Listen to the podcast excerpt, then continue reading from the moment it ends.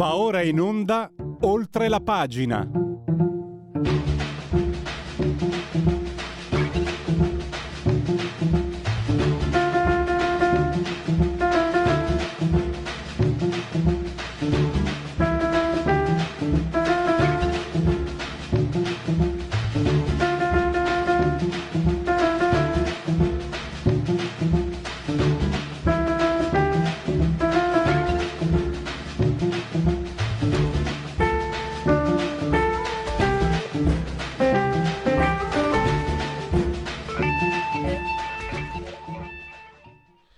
Applausi, li facciamo partire subito per uh, la sigla di Oltre la pagina, mi controlla il dottor Federico Borsari, si sotto il comando regia tecnica, che non dica oltre la notizia come ho preso vizio tempo fa di, di dire. Dunque, Radio uh, Libertà in simultanea con noi alle, quando sono scoccate le 10.38 il eh, tutto succede, accade nel, eh, credo sia il terzo o quarto giorno di Pratile. Quarto giorno di Pratile, ricordavo bene. Pratile. È ma maggio è il mese dei prati. Non pensate sempre a quella roba là, proprio il profumo dell'erba. Poi, dell'erba ho detto Ah sì, anche lì, eh beh, no, si rischia dei doppi sensi. Stop, andiamo avanti veloci. Eh, un abbraccio forte, forte, forte, come sempre, signora Clotilde, Angela e Carmela. Loro ci seguono e fanno benissimo dal televisore, il canale 252 mh, sul digitale televisivo terrestre. Invece, se avete il smartphone, eh, scusate, la Fire TV, la, la Smart Television, potete addirittura vederci perché siamo diventati una uh, radiovisione. Velocemente anche potete ascoltarci culati l'agito suono digitale della Radio DAB e potete, eh, scusate, e potete anche eh, seguirci ovunque grazie all'applicazione iOS Android con lo smartphone, iPhone, con ehm, eh, Fire TV, con eh, Alexa. Accendi eh, Radio Libertà, passaparola, ve ne saremo riconoscenti e poi ancora con... Eh, tablet, mini tablet, iPad, mini iPad, Fire Television, Smart Television, già detto, su internet radiolibertà.net il sito e ehm, la pagina Facebook. Insieme al dottor Federico Borsari, saldamente sulla torre di comando in regia tecnica, siamo entrambi sospesi a 201 metri sopra il livello del mare, temperatura 26 gradi centigradi eh, sono interni, sopra lo zero evidentemente, e poi vi dirò anche il eh, resto del, delle informazioni meteorologiche. E invece la scaletta, tra poco parleremo di globalizzazione, poi dopo le eh, 11 parleremo di un evento che è passato un po' sotto traccia. Sta di fatto che eh, la senatrice a vita eh, Liliana Segre ha eh, invitato eh, proprio lei, eh, Chiara, Fer- Chiara, si chiama se non sbaglio, Chiara Ferragni, al, al memoriale della Shoah qui a Milano. Matteo Fais del detonatore ha detto la sua. Tra l'altro va detto che anche eh, Carlo Rienzi del Codacons ha detto la sua, cioè eh, non, non funziona non funziona. Tanto Matteo Faes si è anche spinto oltre perché ha spiegato che il fideismo cieco di masse di giovani che non aspettano altro di essere indirizzati, di mandrie di giovani, dico io invece, che non aspettano altro di essere indirizzati da un click di Chiara Ferragni su Instagram o su dove volete voi, assomiglia a certo fideismo di quelli che si mettevano nel metto Meet Gotuns, una cosa del genere. E infine, eh, con Giuseppe Lituri andiamo a parlare della legge per la concorrenza, cioè i balneari, il decreto sui balneari, e, ed è dura, ed è dura perché è vero che le concessioni balneari non sono eh, esplicitamente all'interno del PNRR, però è vero che il PNRR è chiarissimo sulla legge per la concorrenza, la eh, considera una norma abilitante, fondamentale e guarda caso Bruxelles proprio per la concorrenza sui, sul, sul decreto sulle concessioni balneari è in guerra eh, con eh, Roma da parecchio. Nel 2018 il Salvini, la Lega, insomma, erano riusciti a prorogare al 2033, ma poi eh, novembre dello scorso anno il Consiglio di Stato ha annullato insomma, quella decisione, l'ha resa inefficace. Lituri ci spiega tutto, invece adesso ci spiega quello che è un segnale, è un sintomo eh, davvero significativo. Abbiamo in collegamento il professor Marco Gervasoni, docente di storia contemporanea, scrive sul giornale e non solo. Professore, benvenuto, scusi se l'ho fatto aspettare, grazie naturalmente per la sua consueta disponibilità. Buongiorno, grazie dell'invito. Allora, l'evento è la Apple che si ritira dalla Cina. È stato anticipato dal Wall Street Journal, quindi è un, insomma, una testata piuttosto importante, seria, attendibile. Il 90% se non sbaglio della produzione di Apple è eh, affidata diciamo a maestranze, non solo maestranze cinesi e questo ha un significato eh, che lei ha spiegato molto bene ieri sul giornale. Le do la parola per riprenderlo, professore. Sì, la notizia in realtà era un po' nell'aria, eh, se ne parlava già da, da, diverso tempo, però diciamo in questo caso il Wall Street Journal eh, la, la, la, dà come probabile, non certa, però appunto essendo il Wall Street Journal e non un sito eh, come dire, anonimo, la notizia va considerata per, eh, per quello che è, perché poi c'è una notizia quasi certa. Ma eh, l'abbandono eh, vuol dire che Apple eh, si mette a produrre in America, peraltro come aveva chiesto Trump, peraltro in realtà ai tempi di Trump già una parte della produzione, ma molto piccola, era, di Apple era rientrata negli Stati Uniti. Uh, si sposta in India e in Vietnam, sempre secondo il Wall Street Journal. Allora la cosa interessante è perché mh, mm, diciamo, in teoria eh, la, la, ragione dell'abbandono sarebbero le politiche di lockdown eh, rigide della Cina che di fatto rendono difficile la produzione. No? Eh, però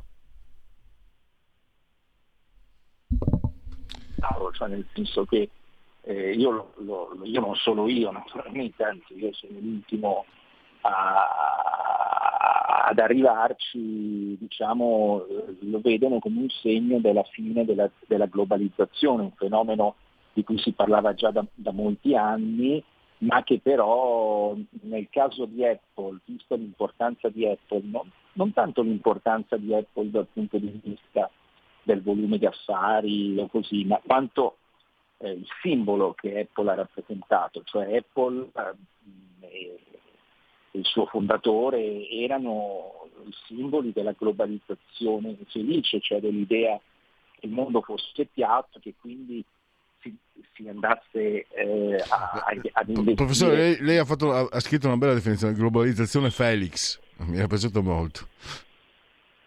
Sì, no, ma in realtà questa non, non, è una mia ah. invenzione linguistica, diciamo, è abbastanza utilizzata. Eh, si parla più che di fine della globalizzazione, gli esperti diciamo, di finanza, di economia, io non sono né l'uno né l'altro, eh, parlano di deglobalizzazione o termine che è molto diffuso in questi ultimi mesi, quello di decoupling. Cioè eh, che cosa vuol dire? Vuol dire che non è che si torna ad investire uh, negli Stati Uniti, nel caso dell'Apple, perché questo avrebbe dei costi eh, pazzeschi per, per la produzione, ma si investe in paesi che sono geopoliticamente amici o comunque che non sono nemici. Guarda caso la notizia eh, è stata data nel momento in cui Biden è in eh, giro in Asia per stringere rapporti con una serie di paesi eh, per cercare di staccarli dalla Cina, diciamo così, e di avvicinarli agli Stati Uniti. Questo mi, sembra una cosa molto, molto importante, nel senso che eh, nel te- al tempo della globalizzazione Felix, appunto, c'era l'idea che non esistessero dei nemici, eh, che la Cina, d'altra parte sono stati proprio gli Stati Uniti a con Clinton a inserire la Cina nel WTO eh, nell'Organizzazione Mondiale del Commercio, cioè eh, fino a un certo punto la presidenza americana, fino a Trump perlomeno, o il secondo mandato di Obama, non considerava la Cina come un nemico. Adesso chiaramente con Trump, ma anche con Biden, che in questo senso pare veramente per certi aspetti continuare la politica estera di Trump, eh, abbiamo invece la, la, manifestazione che la Cina è il nemico, fino alla dichiarazione di ieri di, eh, di Biden, non a caso è rilasciata in Giappone, eh, in conferenza stampa in Giappone, eh, per cui gli Stati Uniti eh, entrerebbero in guerra con la Cina di fatto se la Cina invadesse Taiwan. Possiamo vedere una sorta di per carità non ho gli strumenti in mente eh, Vico ma non c'entra credo però è un fatto eh, più di 30 anni fa eh, crollo del muro di Berlino crollo del, dell'impero sovietico mercato piatto, cioè praticamente si può fare commercio ovunque sul pianeta, nasce la globalizzazione.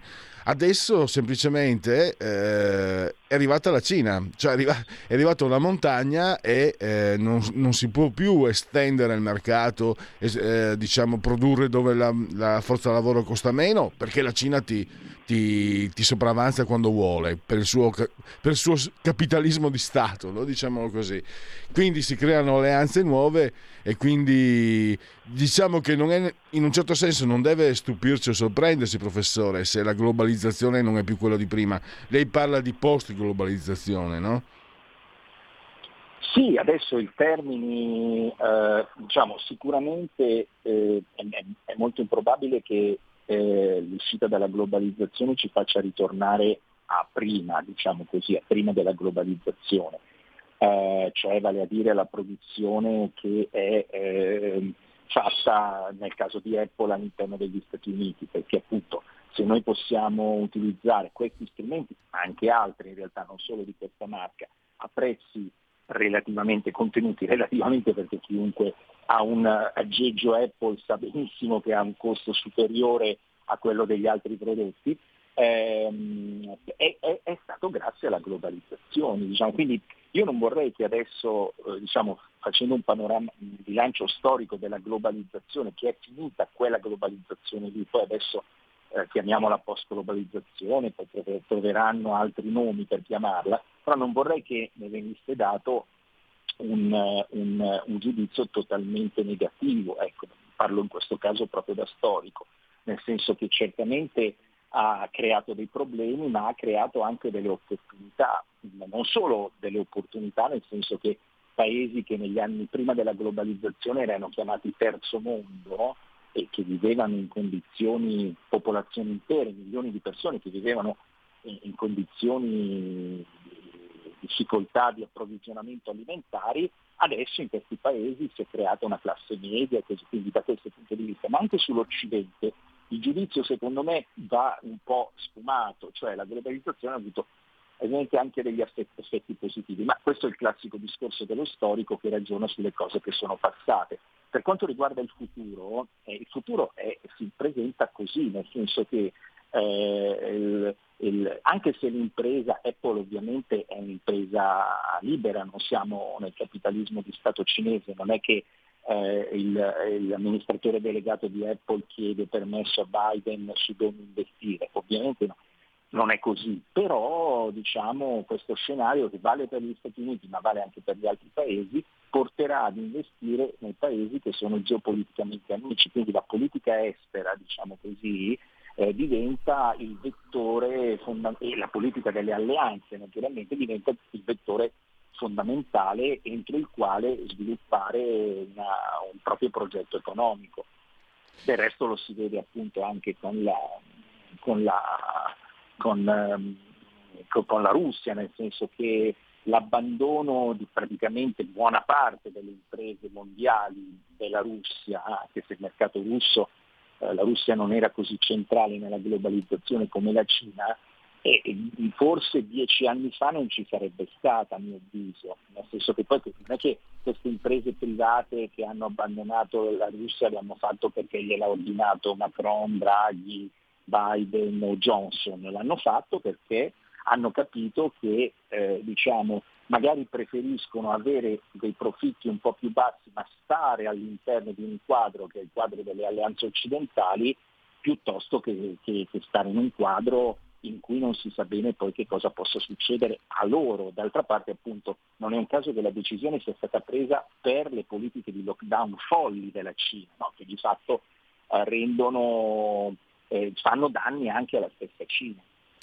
E mm, questo fenomeno che lei ha citato prima, del coupling, eh, queste nuove alleanze, che tipo di, diciamo, di, parametri adopereranno? Perché non credo che saranno diciamo, di tipo di, di affinità su valori o, cose, o, o simili, ma affinità economiche o opportunità. Mm, mm, come, come possiamo immaginarci queste nuove alleanze?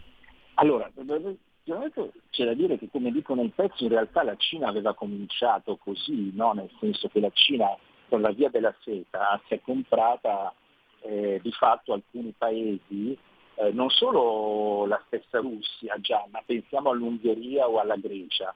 Eh, lo ha fatto con un'impostazione per cui la Cina non, è, non era, non è, perché stiamo parlando di un fenomeno presente, non è interessata al regime politico o ai valori, cioè la Cina non interessa se un paese che si annette economicamente è democratico, dittatoriale, comunista, eccetera, eccetera, non gli può importare di meno. Nel caso dell'Occidente invece, eh, Occidente che torna a ruotare naturalmente attorno agli Stati Uniti, inevitabilmente da questo punto di vista, perché sono se non altro perché sono la principale potenza militare, o comunque eh, poggia sull'asse atlantico, quindi eh, Stati Uniti e attenzione Gran Bretagna post-Brexit, questo è fondamentale, cioè la Gran Bretagna non avrebbe avuto questo ruolo anche nei confronti della Russia se fosse stata ancora nell'Unione Europea, secondo me. Ecco, questo nuovo asse atlantico eh, necessariamente però dovrà poggiare su alcuni elementi di valori, eh, i valori si intende un regime democratico, comunque non dittatoriale, rispetto dei diritti umani e altre caratteristiche. Eh, questa è la differenza. Eh, dopodiché, come abbiamo visto negli anni della guerra fredda, eh, come diceva Nixon, eh, parlando non mi ricordo più di quale dittatore, ah no, ehm, lo diceva Bush, non Nixon, lo diceva Bush quando era vicepresidente, nel caso di Noriega, il dittatore di Panama, eh, che eh, diceva è un uh, figlio di puttana ma è il nostro figlio di puttana, eh, cioè fa parte del, eh, della, dell'alleanza anticomunista.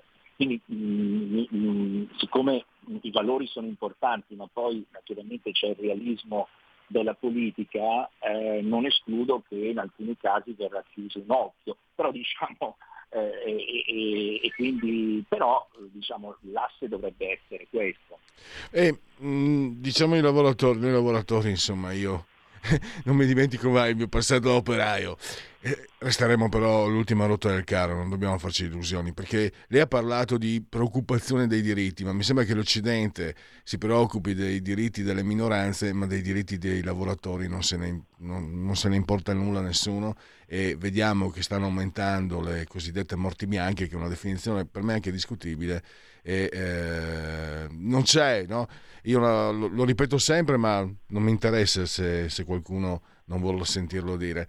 Quando ero più giovane le morti sul lavoro avevano un peso, adesso uh, le morti sul lavoro sui giornali manco ne parlano, ha dovuto morire una bellissima ragazza perché se ne parlasse un anno fa, eh, i diritti, il potere d'acquisto, tanti saluti, eh, il lavoro a tempo indeterminato, quello che ti permetterebbe comunque di programmare, progettare il tuo futuro, figurati, ormai è una chimera. Certe volte eh, in certi ambienti che, che, ne, che, nemmeno lei ama, professore, no? di, di, sinistra, sembra quasi eh, certi radical chic, il lavoro, il lavoro, a tempo indeterminato un po' da sfigati, no? non è smart il lavoro a tempo indeterminato. Sì, e quindi, prego, prego. Sì, scusi, prego, prego. No, no, no. Ho finito, no, volevo, era una considerazione sulla quale uh, mi interessava avere una sua, un suo parere. Sì, eh, beh, allora, no, solo un, un per quanto riguarda quelli di sinistra, quelli che parlano così sono però quelli rimasti indietro perché adesso la sinistra è ritornata a discorsi di carattere laburisti, quindi eh, appunto perché si sono accorti pure loro che la globalizzazione è finita. Nel caso della, del mercato del lavoro però e delle morti bianche che sono un risultato naturalmente della precarizzazione di tutto il resto, io mi chiedo quanto non sia più che, più che un fenomeno derivato dalla globalizzazione che quindi dovrebbe investire anche paesi come la Francia, come eh, il Regno Unito, così, quanto non sia invece un fenomeno poi tipicamente italiano di un mercato del lavoro che è eh, so- sovratassato, eh, eh, cioè mh, detto in maniera molto semplice, perché le morti del lavoro non ci sono in paesi in cui le tasse sul, sugli imprenditori non sono così elevate? Perché evidentemente gli imprenditori possono assumere, eccetera. Nel nostro, nel nostro eh, paese c'è un mercato del lavoro che è un strano mix di socialismo reale e di ipercapitalismo. Il socialismo reale diciamo per il dirigismo, eh, per, la, il peso mostruoso della burocrazia, chiunque apre un'attività imprenditoriale o commerciale sa che cosa voglio dire, eh, quindi in elementi di socialismo reale, le tasse su, sul lavoro, che quindi incidono sul costo del lavoro, che sono le più elevate di, tutto, di tutta l'Unione Europea, e a fianco invece di fenomeni di, quasi di ipercapitalismo manchesteriano quasi, cioè nel, dell'Ottocento. Quindi in realtà mh, diciamo, più che prendersela con la globalizzazione, che poi prendersela con, con la globalizzazione peraltro è finita, diciamo, bisognerebbe cercare eh, di eh, intervenire su questo mercato del lavoro rendendolo ehm, eh, per esempio appunto sul, sul, sul tema fiscale. Lì effettivamente c'è una, um, c'è un, un, una, un'ostilità della sinistra perché la sinistra, anzi adesso ancora di più che prima rispetto ai tempi di Renzi, perché Renzi, che è stato segretario del PD, o Presidente del Consiglio, aveva mosso questo tema. Oggi che è ritornata la burista, la sinistra, pensa che più si alzano le tasse sul lavoro, più si ha sicurezza, mentre invece è esattamente l'opposto.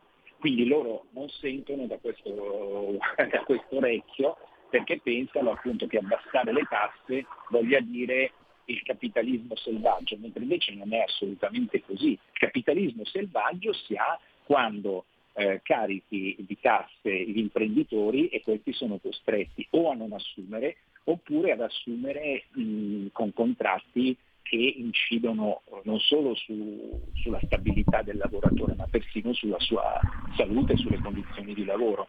Professore, devo chiudere purtroppo, è terminato il tempo a disposizione. Io ringrazio davvero Marco Gervasoni e a risentirci a presto. Grazie, buon pomeriggio, arrivederci. In 30 anni di attività ho avuto modo di vedere le cose più strane. Ho affrontato zombie, vampiri, licantropi, mutanti e spietati assassini. Ho vissuto le storie più assurde e le avventure più bizzarre. Ma la storia più incredibile di tutte è quella che sto per raccontarvi. E questa è la mia storia. Ascoltate Movie Time con Vincent. Ogni sabato dalle ore 16. Stai ascoltando Radio Libertà. La tua voce libera, senza filtri né censura. La tua radio.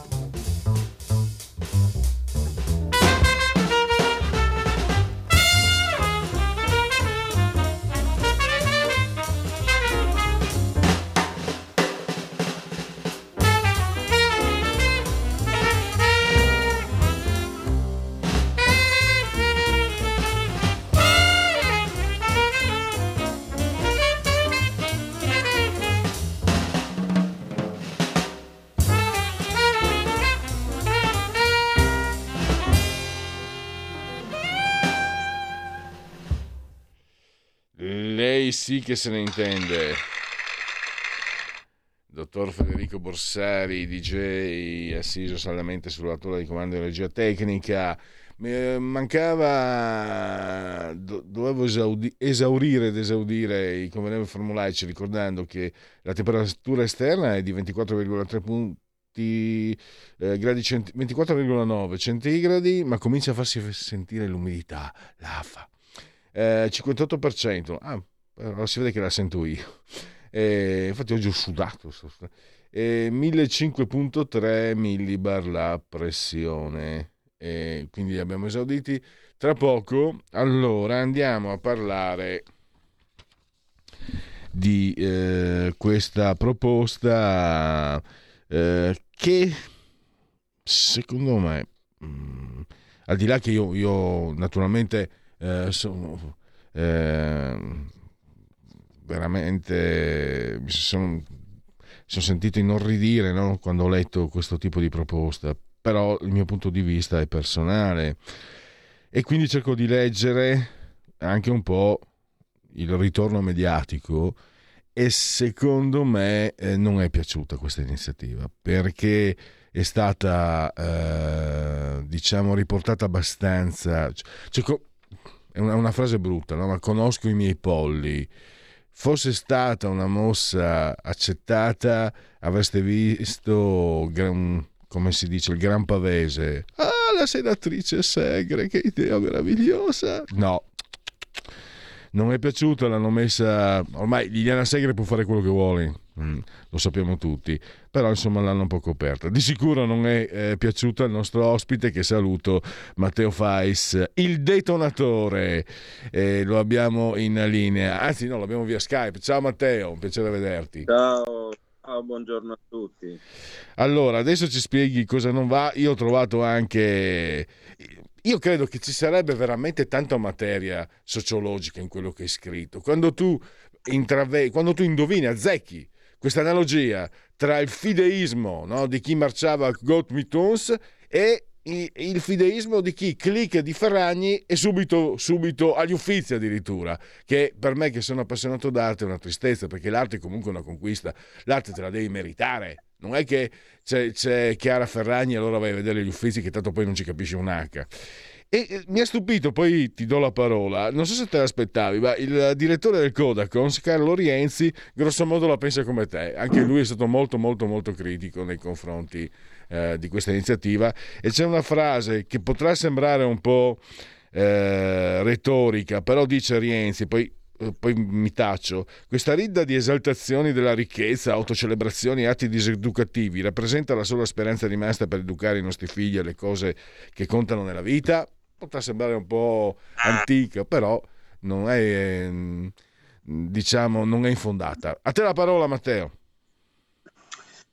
C'è, c'è qualcosa di, di scandaloso nella, nella, proposta dell'onorevole Liliana Segre di ehm, portare la Ferragni eh, al memoriale della Shoah eh, al fine di far eh, conoscere questo periodo della, della nostra storia e della storia europea e mondiale ai più giovani.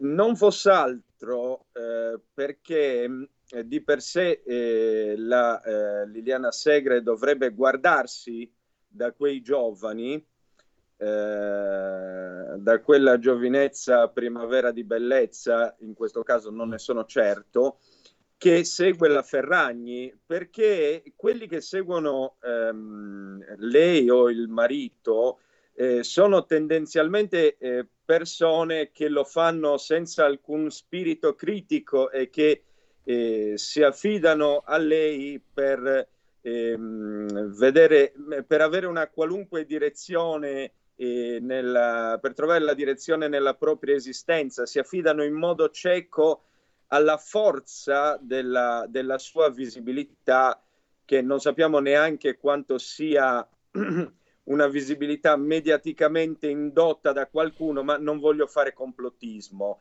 La, però certo è preoccupante che ci siano dei giovani che sentono la, che sentono la necessità eh, di affidarsi a un modello simile per sapere che cosa fare nella vita eh, a livello di eh, ehm, come dire, interessi, eh, così come di semplici acquisti.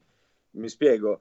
Ehm, queste persone che appunto si affidano alla Ferragni a me non sembrano molto dissimili eh, da coloro che in altri tempi si affidarono in modo eh, cieco e ostinato alla volontà di, di una guida, di, di un Matteo, ma, Matteo, posso interromperti? Perché quello che certo. stai dicendo, secondo me, io sono sempre eh, per il come e non per il cosa e tu sei, eh, stai spiegando il come, che è il compito il termine è un po' diciamo abusato no? dei filosofi però tu stai mm, andando secondo me in quell'indirizzo sul serio e senza, senza uh, però uh, autocelebrazioni o altro. Perché allora mh, mi sembra che anche tu, come me, cioè io non la posso vedere. Tu nel tuo articolo chiami la scemetta, non la posso vedere, non la posso sopportare perché ha pelle, ha istinto, cioè puzza di falso e di plastica. Veramente la detesto con ogni uh, parte del mio organismo e non è poco. Però, però scusami, scusami Matteo, finisco subito. Tu, che come me mi sembra non l'ami, in realtà hai indovinato, hai azzeccato, che indovinato, hai azzeccato, sei riuscito con la tua speculazione eh, di pensiero a fare centro. Il problema non è Ferragni, il problema sono queste masse che seguono il pifferaio di Hamlin e, que- e e, le, e, ne abbiamo sempre di più, sono sempre più vaste con i mezzi di comunicazione che ci sono. Quello è un grosso problema, perché oggi è Chiara Ferragni che per tu scemetta, io la odio, la detesto veramente, proprio come fosse un caso personale, e se domani appunto ci fosse un Hitler, ci fosse un Mussolini, con, questi, con, questo tipo di comunicazione di massa, eh, se qualcuno volesse portare appunto a, situazioni estreme, lo può fare a questo punto. È pericolosissimo. Non per, non per niente nel, eh, nei film, eh, in quei simpatici film che hanno fatto dove si ipotizza un ritorno di Hitler in uno, in quello tedesco e in quello italiano, nel rifacimento italiano, il ritorno di Mussolini, entrambi i dittatori restano immensamente colpiti dalla, dalla possibilità che danno i social, ne- oltre alla televisione, i social network, d'accordo? E la, quello che mi preoccupa, oltre ai follower della Ferragni e alla loro ottusità, è la Segre che dovrebbe eh, sentire un, una naturale repulsione eh, verso eh, persone, mh, verso coloro che appunto si affidano a un capo carismatico e il fatto che lei, eh, come ha detto, mh, insomma, ha capito che il mondo è cambiato, che la comunicazione è cambiata, che non si, legge più, non si leggono più libri, ma si sta tutto il giorno con un cellulare in mano. Eh, il fatto che lei abbia capito questo e pensi di eh, eh sfruttare eh, questo andazzo del mondo per eh, diffondere, per sensibilizzare intorno alla Shoah, a me sembra una follia. Lei dovrebbe combattere, anzi, con tutte le forze che le restano intellettualmente parlando e a, a livello fisico, dovrebbe combattere proprio questo andazzo del mondo. Tra parentesi, sempre se tu me lo permetti, certo. eh, io eh, mi azzarderei mh, mm, di suggerire alla, all'onorevole Segre di leggere l'ultimo libro eh, di eh, Stefano Feltri, che non è esattamente, diciamo così, uno dei nostri, mm. eh, ma è esattamente il direttore della testata Domani eh, di, di, De Benedetti, lo stesso che possiede la Repubblica. Nel suo ultimo libro, eh, che sto appena le- leggendo e che ho qui, eh, non ce l'ho purtroppo farvi, da farvi vedere in formato cartaceo, ma comunque se la regia trova la, la copertina, il testo si intitola Il partito degli influencer e eh, suggerirei all'onorevole Segre di leggerlo per vedere che cosa dice Feltri, che non è Vittorio, ribadisco, è Stefano, quindi è, uno, è un uomo di sinistra comunque, e lo stesso, eh, lo, lo, stesso Feltri, lo stesso Stefano Feltri ci mette in guardia contro questi influencer e contro il loro potere di influenzare a livello politico, fra parentesi perché mm, mm, e, e Feltri sottolinea tutti i legami non propriamente trasparenti che vi sarebbero fra Fedez, il marito della Ferragni, e diverse società. Vorrei, se me lo consentite, leggervi questi due capoversi che sono molto indicativi. Naturalmente io declino qualunque responsabilità. Quello che sto leggendo lo dice Feltri, io non ho verificato se sia vero. E sta scritto, cito testualmente, se Fedez parla male di Mediaset, rischia di perdere la piattaforma di sbarco cruciale per i talenti che gestisce, per il mondo dei talent e dei reality. Poi c'è Amazon, per la quale Fedez è sia testimonial che protagonista dello show LOL. E poi Disney, gli accessori scolastici della Seven, Coca-Cola, la piastra per capelli GHD. E questo soltanto per stare ai marchi visibili dal profilo Instagram della Doom, che è una società legata a lui. E sul sito l'elenco delle brand partnership è molto più lungo, include un po' tutto, da Google a Intesa San Paolo a Dior a Danone.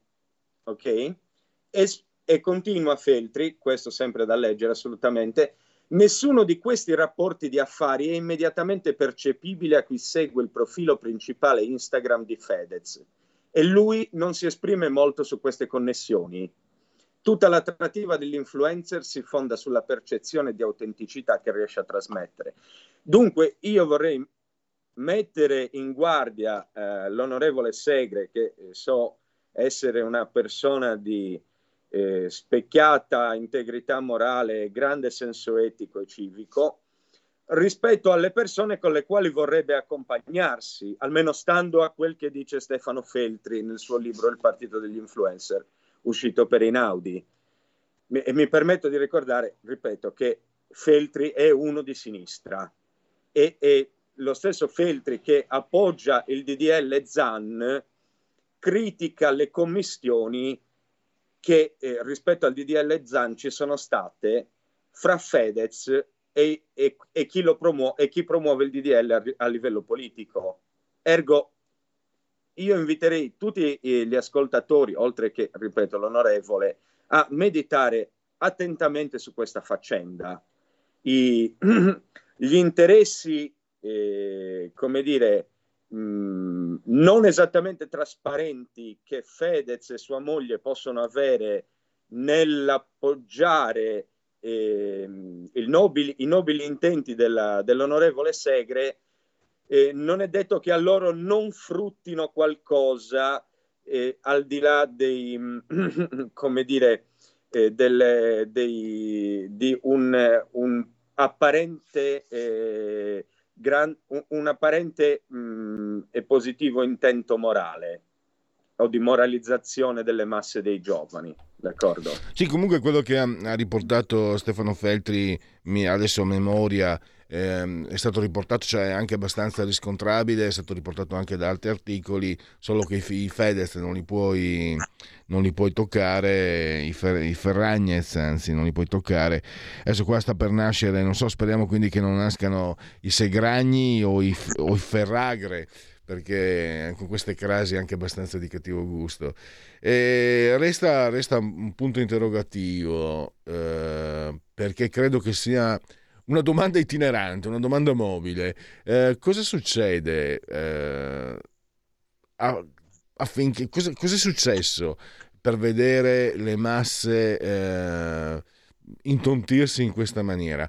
Io faccio arrabbiare io ho anche amici di estrema destra, anche addirittura simpatizzanti di quello che io invece chiamo il merda come lo chiamava Gadda, perché non mi è mai piaciuto francamente, e chiedo scusa ai fascisti nostalgici, ma oh, se non mi è mai piaciuto, cosa ho detto prima della Ferragni? Solo, della Ferragni mi sono limitato, se non mi querela, di, di Mussolini so, mi, faccio il vile e, e, e, dico, no non faccio il vile, faccio il colto, cito Gadda. No, dicevo semplicemente questo, Vedi, vediamo i vecchi filmati e non ci rendiamo conto, cioè ci stupiamo che eh, due uomini come Mussolini e Hitler abbiano potuto convincere le masse in quella maniera, cioè proprio tu leggi anche i giornali eccetera, è vero che eh, cioè, si dice l'Italia era fascista ma non era fascista, cioè era condiscendente, sì però c'erano masse di persone che erano veramente convinte, infatti sono masse anche di persone che sono, che sono penso a quelli, ai giovani di Salò, ci credevano e non erano certo dei cretini, anche se vai, se vai, a vedere chi c'era, eccetera,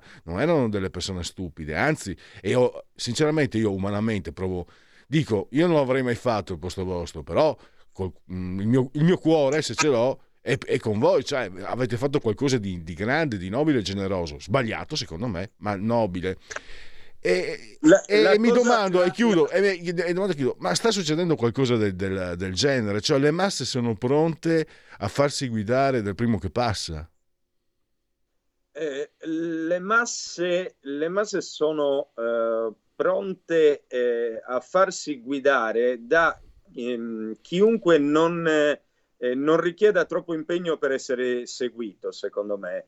Eh, se c'è una discriminante fra, mh, mm, eh, come dire, la mh, mm, presa carismatica che qualunque leader o dittatore del Novecento è riuscito ad avere presso le masse e la Ferragni, la Ferragni, Fedez e tutta l'allegra brigata degli influencer, sta proprio nel fatto che mentre eh, i vari Mussolini, Hitler, Stalin comunque richiedevano un impegno, un, una partecipazione attiva molto forte.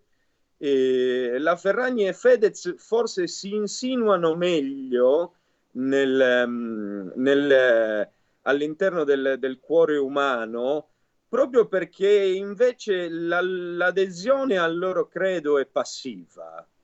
Infatti loro sono degli influencer, cioè ti, eh, ti dicono che cosa fare, eh, tu mh, mm, eh, rimetti, rimetti, a loro la, la, tua capacità decisionale, ma non, non c'è da fare un, un, grande investimento nel seguirli a livello eh, di tempo e meno che mai di rischio. Non c'è certamente da andare in guerra, da armarsi o da fare a botte eh, con, con un avversario politico né tantomeno da andare ad assaltare le sedi de, di, di, qualche giornale, mi spiego. Certo. In tal senso è assolutamente indolore e, ehm, e, e ripeto, senza, n- non richiede fatica eh, essere uno che fa parte della grande famiglia dei Ferragnez, contrario Però... a quello che avrebbe richiesto essere Scusami, un perché... fascista o un comunista sotto... Sì, non voglio eh... fare... Non, mi sono accorto che ho fatto anche la figura di quello del 6 della trave della pagliuzza, perché io in casa mia, insomma, sai che noi siamo legati alla Lega,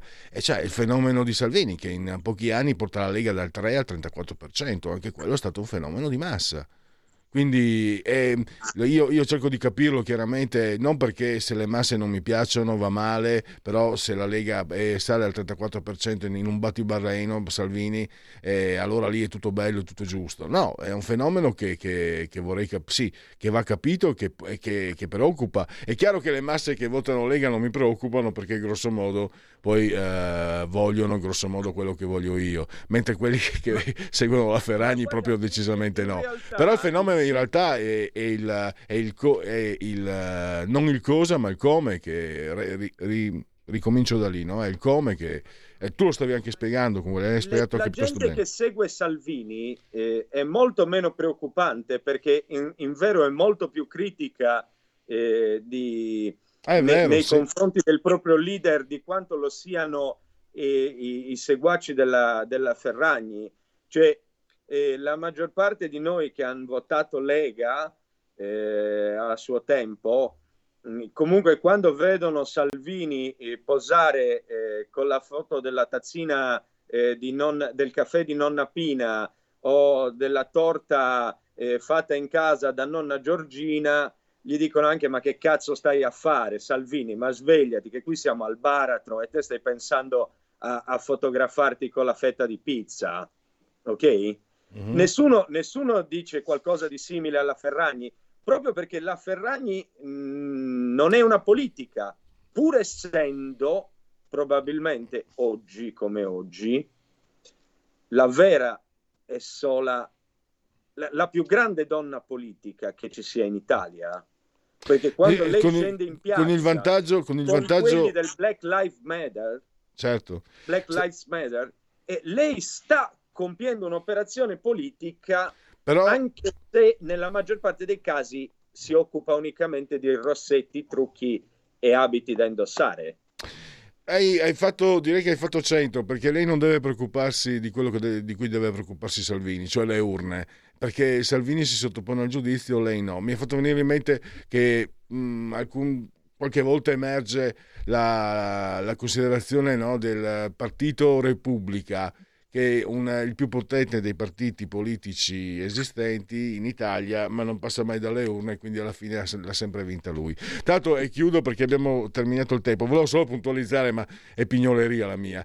Allora, eh, la Repubblica è posseduta dai figli di De Benedetti. Carlo De Benedetti fonda il domani, e questa è una mia è una mia. A parte che lui è entrato in fortissima polemica con i figli, con Scalfari, eccetera con il preciso intento di rompere le scatole a Repubblica, perché ne ha fatto un giornale che sta diventando sempre più di nicchia, sempre più radical chic, sta somigliando un po' in piccolo a quello che era Repubblica agli inizi. E quindi cioè, ci sarebbe anche da discutere su, su Crono che, che vorrebbe... Cronos no, che mi, vorrebbe... Mi scuso, mi scuso, per l'imprecisione. Ma no, ma no, ma figurati. Naturalmente sarebbe come vedere chi possiede il giornale nel senso lo sappiamo benissimo chi lo possiede. No, ma tu, no, no, tu non, hai, non è un'imprecisione, era solo... Livello, era, era, a livello latente. Ma certo, era, era, una, era, una, era, una, puntualizzazione, volevo, volevo, dire, precisare che Carlo De Benedetti è, è, si è buttato ancora più a sinistra rispetto ai figli, cioè ancora più a sinistra rispetto a Repubblica, quindi anzi,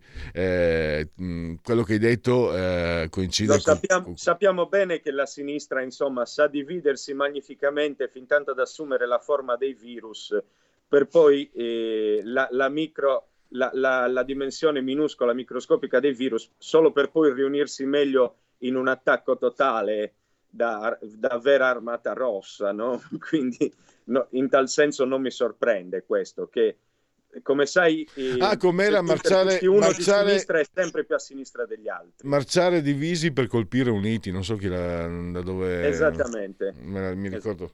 Allora, eh, leggete il detonatore perché se volete leggere eh, materiale, molto, eh, chiedo scusa per la parola materiale, eh, articoli interessanti non solo controcorrente ma anche capaci di, di analizzare eh, senza, senza, nessun pregiudizio. Insomma, avete sentito Matteo, Matteo non ha paura, Matteo Fais di, di, di posizionarsi, ma eh, lo fa, avete sentito, insomma, lo fa eh, con, la, con una capacità rara, quella di cogliere il, il cuore delle cose, anche se magari non sempre può piacerci. Le cose che ci piacciono magari hanno cose che non ci piacciono, ma dobbiamo avere il coraggio di guardarle. Matteo, io devo salutarti, ti ringrazio davvero Grazie e risentirci a presto. Un abbraccio, a presto, saluto Ciao. a tutti.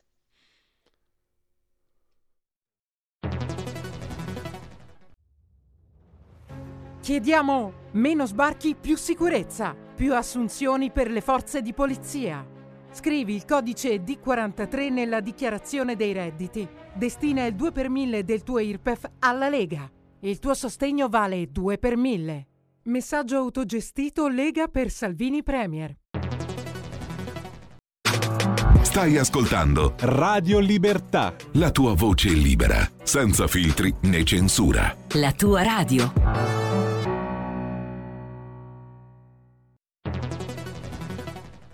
La radio è sempre di più ovunque. Io la radio la ascolto in auto con tutti i nuovi programmi, perché ho la radio DAB. E tu? Io al lavoro ascolto la radio dal mio computer. E tu? Io a casa l'ascolto dalla mia TV. E tu? Io l'ascolto dal mio telefonino, con Radio Player, l'app delle radio italiane. E tu? Io la radio l'ascolto con lo smart speaker. Oggi 35 milioni di italiani ascoltano la radio così. E tu? La radio, ovunque sempre di più. Anche Radio Libertà è su Radio Player Italia.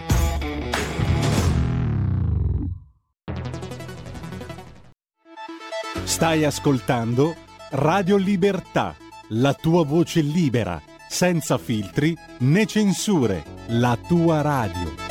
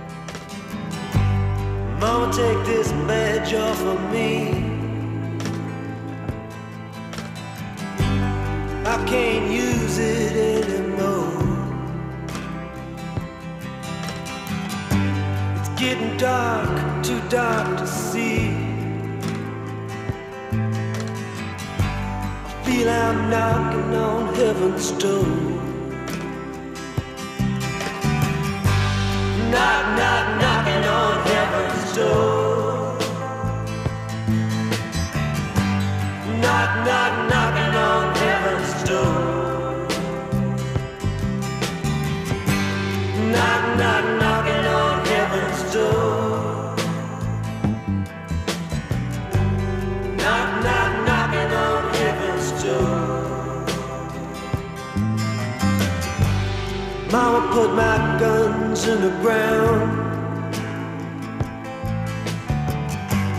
I can't shoot them anymore. That long black cloud is coming down. I feel I'm knocking on heaven's door. Knock, knock, knocking on heaven's door.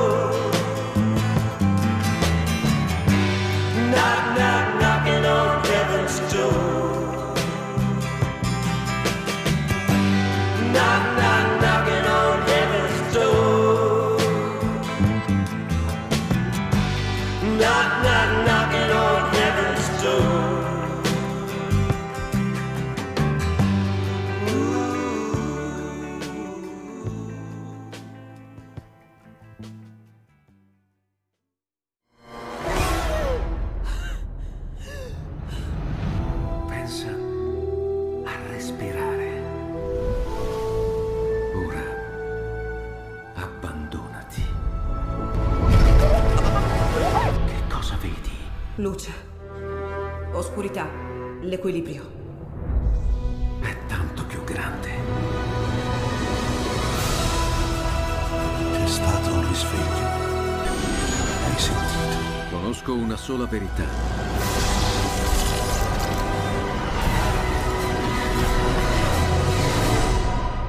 Time ti fa entrare nel vivo del cinema, ti fa sentire come se fossi tu il protagonista del grande schermo.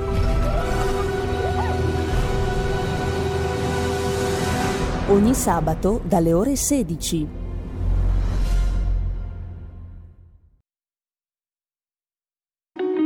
Segui la Lega è una trasmissione realizzata in convenzione con La Lega per Salvini Premier. Or dunque, segui la Lega, prima che la Lega segua te alla Marciano, seguisca te alla Pellegrina, sono sul eh, sito legaonline.it, eh,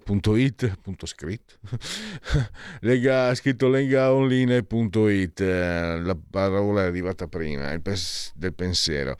Dunque, mh, qui eh, vengono ricordate anche eh, tante situazioni che riguardano la Lega, in primis direi il referendum del 12, molto importante, eh, permetto di dire che secondo me è molto importante per noi cittadini, poi eh, mi piacerebbe che si riuscisse ad andare oltre la posizione poli- politica si...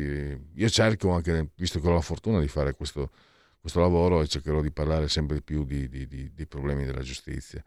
Ehm, e potete iscrivervi intanto anche, è molto semplice, si versano 10 euro tramite PayPal senza nemmeno vi sia la necessità, siete iscritti a PayPal, poi il codice fiscale, eh, le altre informazioni, quindi vi verrà richiesta e quindi verrà recapitata la maggiore per via postale la tessera Lega Salvini Premier. Il D43 per eh, il codice per il 2 per 1000 per la Lega, il D di Domodossola, 4 il voto in matematica, 3 il numero perfetto. E infine gli appuntamenti con gli esponenti eh, politici della Lega, quindi eh, abbiamo, scusate, vediamo, questi sono già superati, e vediamo, eh, allora, 14.45 Marco Campomenosi oggi. Al TGCOM eh, 24, All News, la, la rubrica TGCOM 24 mentre Massimiliano Romeo, la voce storica di quella che un tempo era Radio Padania, eh, presidente dei senatori a Palazzo Madama, dunque eh, lo potrete eh, vedere e ascoltare domani alle 13.40 in un giorno da anzi scusate solo vedere ho sbagliato solo ascoltare. Un giorno da pecora Rai Radio 1 e direi che per quanto riguarda per quanto riguarda eh, Segui la Lega Sassofì. Segui la Lega è una trasmissione realizzata in convenzione con La Lega per Salvini Premier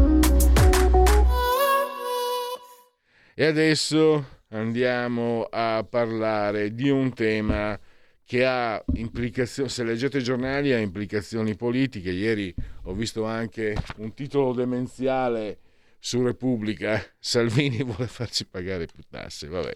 Eh, dico demenziale, non voglio fare l'avvocato di Salvini perché non ha bisogno, ma la Lega è da quando è nata che è il partito di chi vorrebbe diciamo, pagare meno tasse perché è stufo di pagarne tante e di non avere servizi in cambio, compresi i lavoratori dipendenti, e, come era mio padre per esempio, come, sono, come ero io anche. E quindi eh, titolo paradossale eh, che fa riferimento comunque a questa situazione eh, che sta mettendo comunque, questo sì, in subbuglio il governo. Insomma, la Bolkestein Ehm, a volte ritornano. La Bolkestein che sembrava neutralizzata, soprattutto dopo che nel 2018 eh, il governo Conte 1, il famoso uh, rosso-verdi, eh, no, cos'è? no scusate, no rosso-verdi, giallo-verde, eh, per esplicita anche volontà della Lega, eh, era stata ottenuta una proroga al 31 dicembre del 2033 per dare il tempo appunto a, a chi aveva queste concessioni eh, di, eh, di, prepararsi, insomma, no? eh, concessioni demaniali marittime con finalità turistico-ricreative, questa è la definizione tecnica. E invece il Consiglio di Stato nel novembre dello scorso anno ha stabilito l'inefficacia di tale proroga e ci sono 30.000 concessioni in gioco, quindi pensate 30.000 famiglie, eh, però dall'altra parte c'è anche questo, ve l'ho detto, il, non le concessioni eh, marittime, eh, demaniali marittime, eccetera, eccetera, ma la concorrenza, la legge sulla concorrenza è un punto invece molto importante eh, per il PNRR che eh, lo considera Ehm, decisivo e quindi la concorrenza si tutela, si promuove anche con la revisione di norme di legge o di regolamento che ostacolano il gioco competitivo. Sotto quest'ultimo profilo si rende necessaria una continua attiva e sistematica opera di abrogazione e o modifica di norme anticoncorrenziali. Questo è il fine della legge annuale per il mercato e la uh, concorrenza. Eh, ecco, non mi soggiungeva il termine tecnico, è un punto abilitante del PRR. Eh, traduco con parole mie, se non viene applicato il PNR va a mengo, per non dire altro. E ovviamente all'interno della legge, ovviamente Bruxelles considera il, diciamo, la riforma delle concessioni marittime, demaniali marittime considera un, un punto eh, assolutamente dirimente della legge per la concorrenza è un punto sul quale Roma e Bruxelles eh, bisticciano, litigano da parecchio. E ne abbiamo anche parlato, insomma, su bella, Bolkestein è, è, una ricorrenza quasi per questa radio e diverse volte, insomma, diversi diciamo, eh, conduttori eh, e, e diversi ospiti hanno parlato di queste problematiche e adesso appunto ne parliamo perché il PNRR potrebbe essere una, un, un, momento, eh, un momento eh, particolarmente delicato. Allora facciamo così. Eh, dunque, ah, mi è scappata l'espressione ed era inquadrata, ma pensa a te, non c'è mai un po' di privacy. Allora, eh, andiamo con i mh, mm, sondaggi.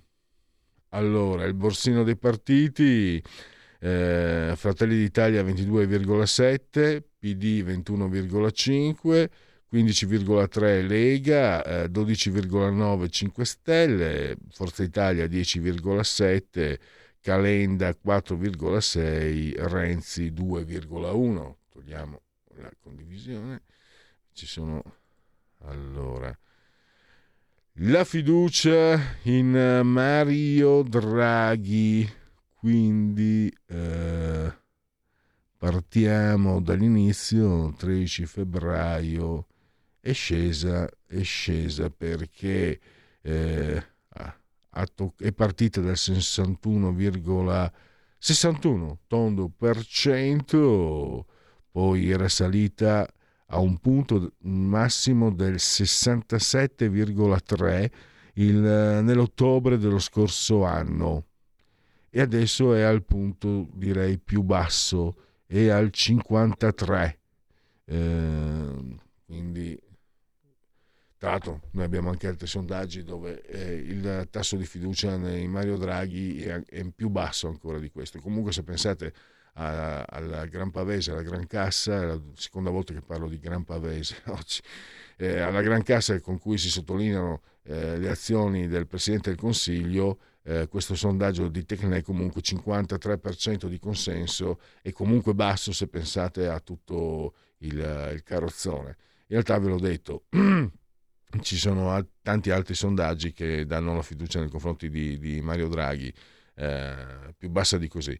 Sicuramente bassa, molto basso. Eh, no, non è il punto più basso, la fiducia nel governo è adesso il 46,8, eh, era, arriva, era partita nel febbraio dello scorso anno col 59, anzi eh, col 58,4, il punto più basso è stato toccato comunque nel maggio dello scorso anno, 40, eh, sì, maggio dello scorso anno 45,1 e dopo la risalita per poi tornare a scendere. Comunque diciamo non è mai stata più come la fiducia nei confronti del governo Draghi, non è mai stata come all'inizio, è sempre è scesa, è precipitata, poi è un po' risalita e poi è tornata a scendere.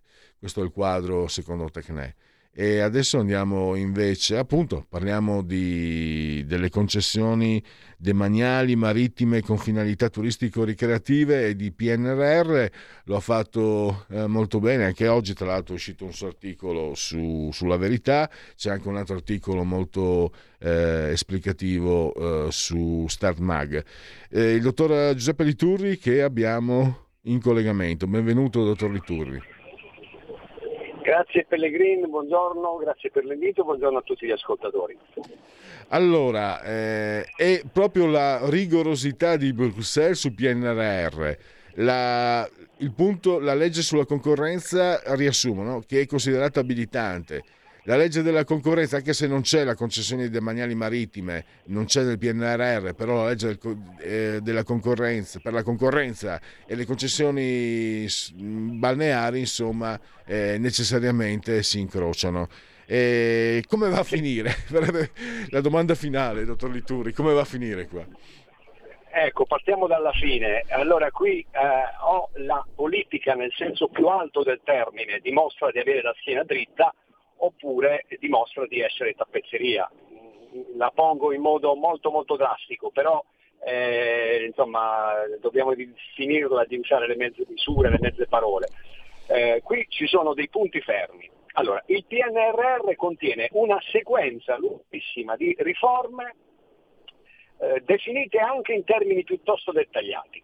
Tra queste riforme c'è la legge sulla concorrenza. Bene, quindi da lì dobbiamo partire è una legge annuale sulla concorrenza, tra l'altro. No? A Bruxelles ritengono che eh, aumentare la concorrenza, soprattutto nei servizi, abbassi i prezzi e aumenti la qualità per il consumatore. È uno dei dogmi proprio del mercato interno e della, de, de, dei trattati addirittura. Bene, qualcuno in Italia pensava che eh, le concessioni balneari potessero stare fuori dalla legge la, sulla concorrenza e questo è il nodo eh, che, tra l'altro continua ancora a dirlo, anche legittimamente, perché non è che sia infondata la posizione di chi sostiene che le concessioni balneari debbano stare fuori dalla legge sulla concorrenza. Ah, ma c'è un piccolo dettaglio. che Bruxelles è da anni che quasi identifica la concorrenza con la, le gare sulle concessioni. Quindi è veramente ingenuo pensare che Bruxelles non avrebbe puntato i piedi chiedendo di definire nella legge sulla concorrenza anche le concessioni balneari. È tutta qui la disputa. E, e quindi Draghi, tra l'altro, tra l'altro, nella prima formulazione del DDL concorrenza non aveva inserito la disciplina delle concessioni balneari.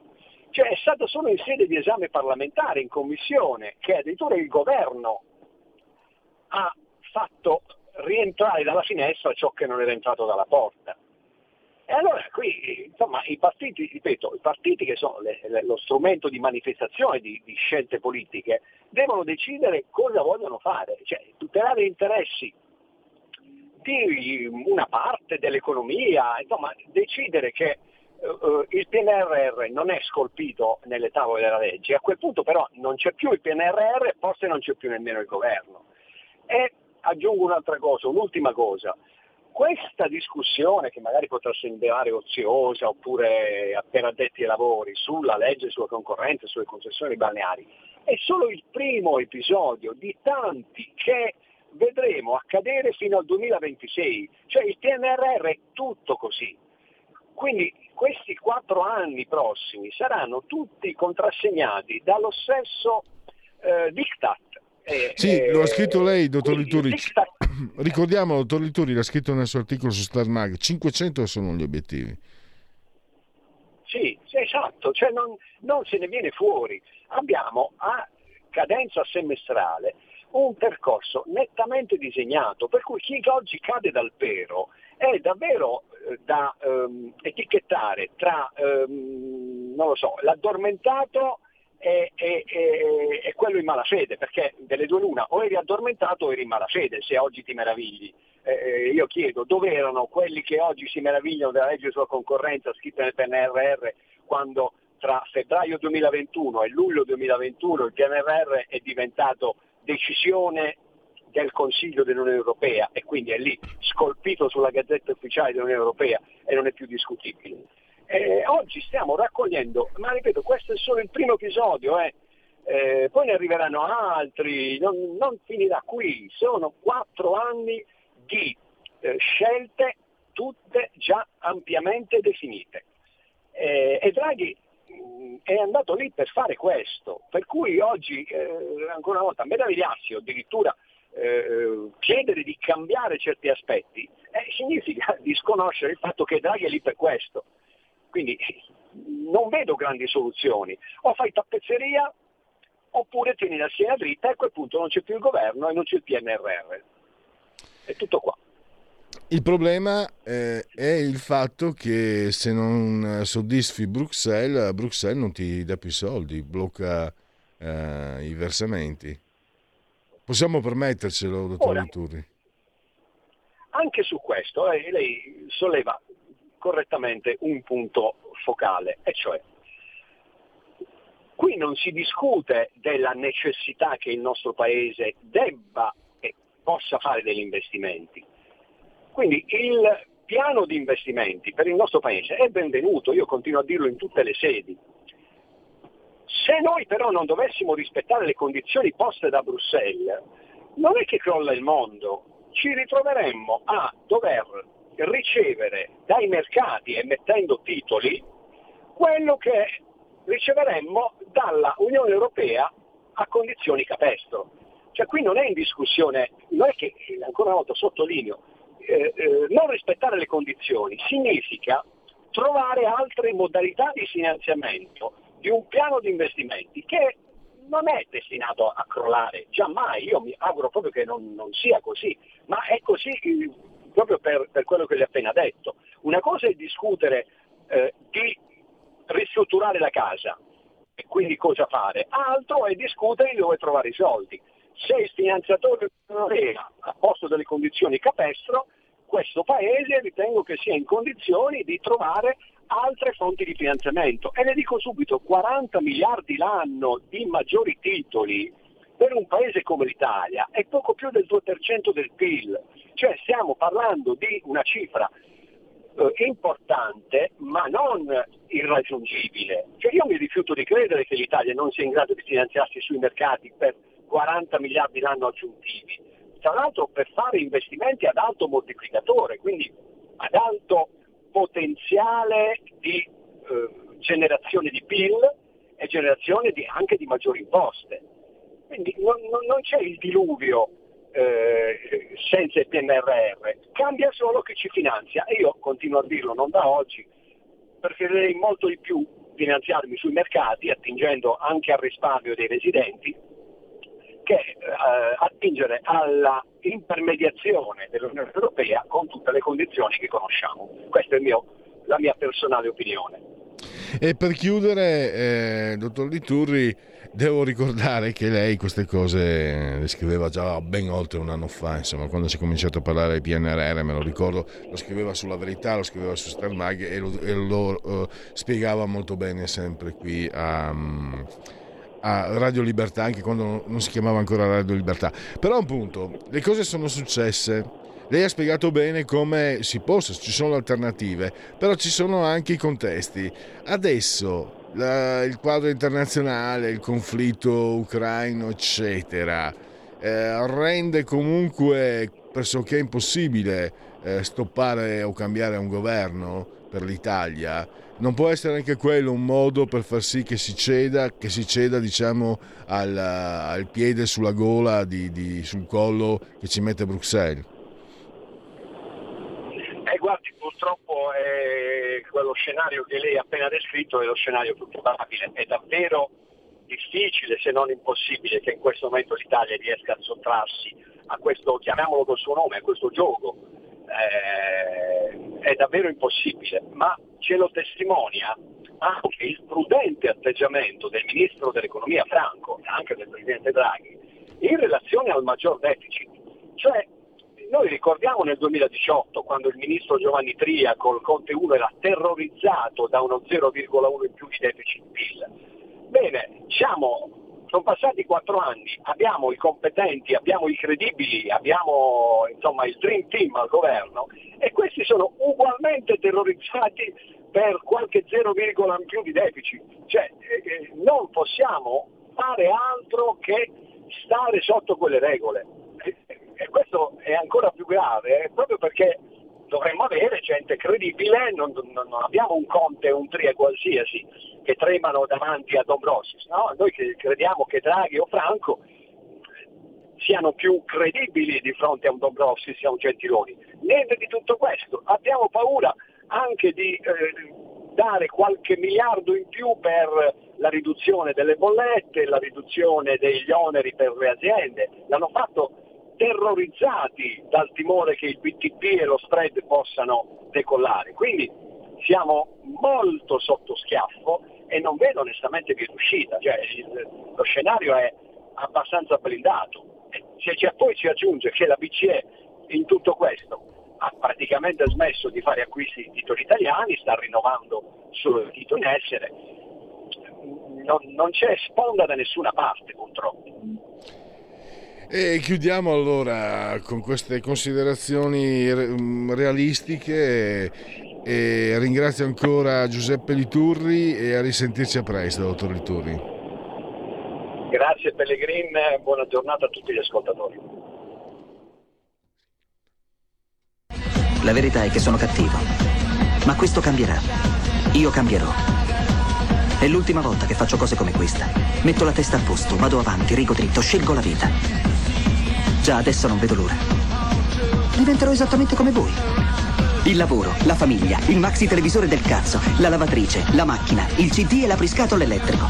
Buona salute, colesterolo basso, polizza vita, mutuo, prima casa, moda casual, valigie, salotto di tre pezzi, fai da te, telequiz, schifezze nella pancia, figli, a spasso nel parco, orario d'ufficio, bravo a golf, l'auto lavata, tanti maglioni, Natale in famiglia, pensione privata, esenzione fiscale, tirando avanti, lontano dai guai, in attesa del giorno in cui morirai.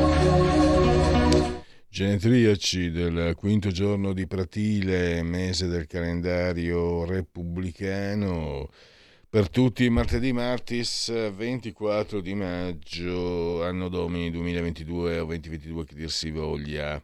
Oh oh oh! Jacopo Carucci.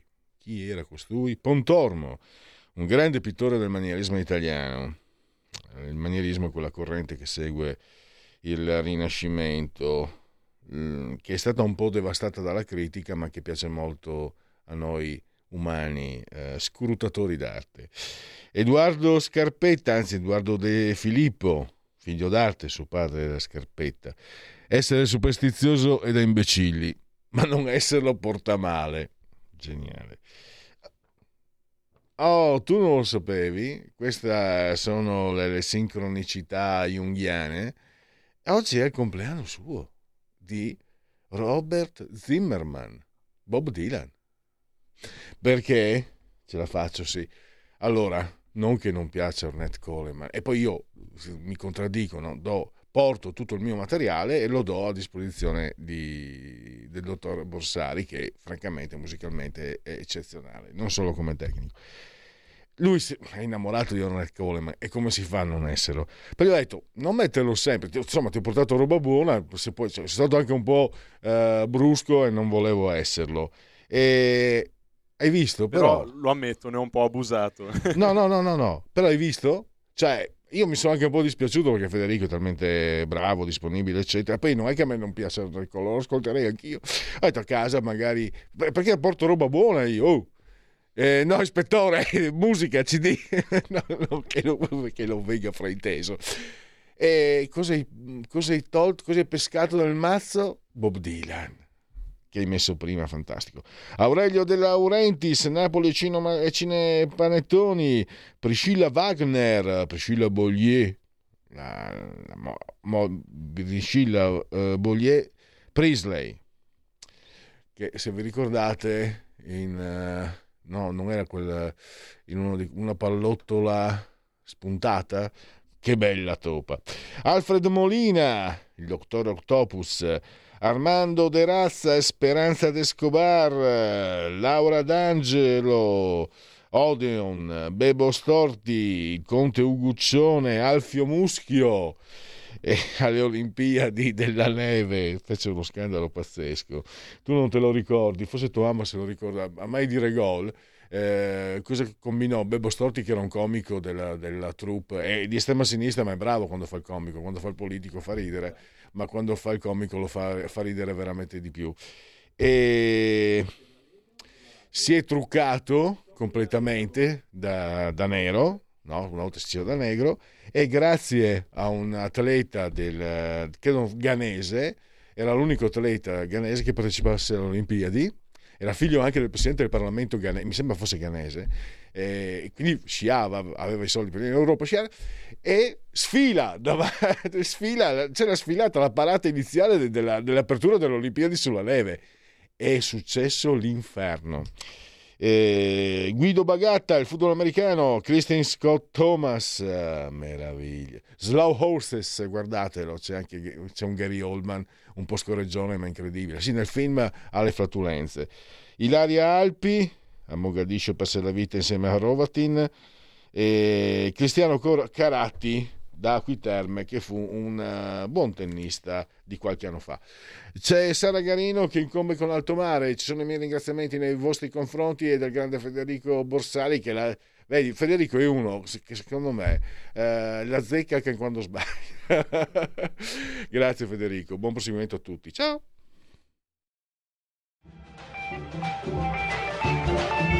Avete ascoltato oltre la pagina.